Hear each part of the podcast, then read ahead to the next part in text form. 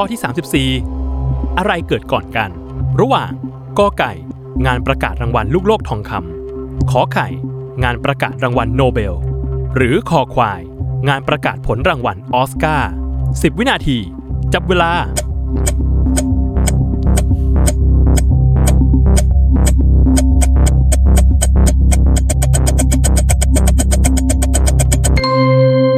หมดเวลาเฉลย ข้อขอไข่ งานประกาศรางวัลโนเบลถูกจัดขึ้นก่อนในปีพุทธศักราช 2444 เป็นรางวัลประจำปีระดับนานาชาติ จัดขึ้นโดยคณะกรรมการสแกนดิเนเวีย เพื่อพิจารณาผลงานวิจัยหรือความอัจฉริยะที่โดดเด่น สร้างคุณประโยชน์ให้กับมนุษยชาติทางด้านวิทยาศาสตร์และวัฒนธรรม ตามเจตจำนงของอัลเฟรดโนเบล นักเคมีชาวสวีเดน ผู้ประดิษฐ์ไดนาไมต์ตามมาด้วยข้อขอควาย งานประกาศผลรางวัลออสการ์ ที่จัดขึ้นครั้งแรกในวันที่ 16 พฤษภาคม พุทธศักราช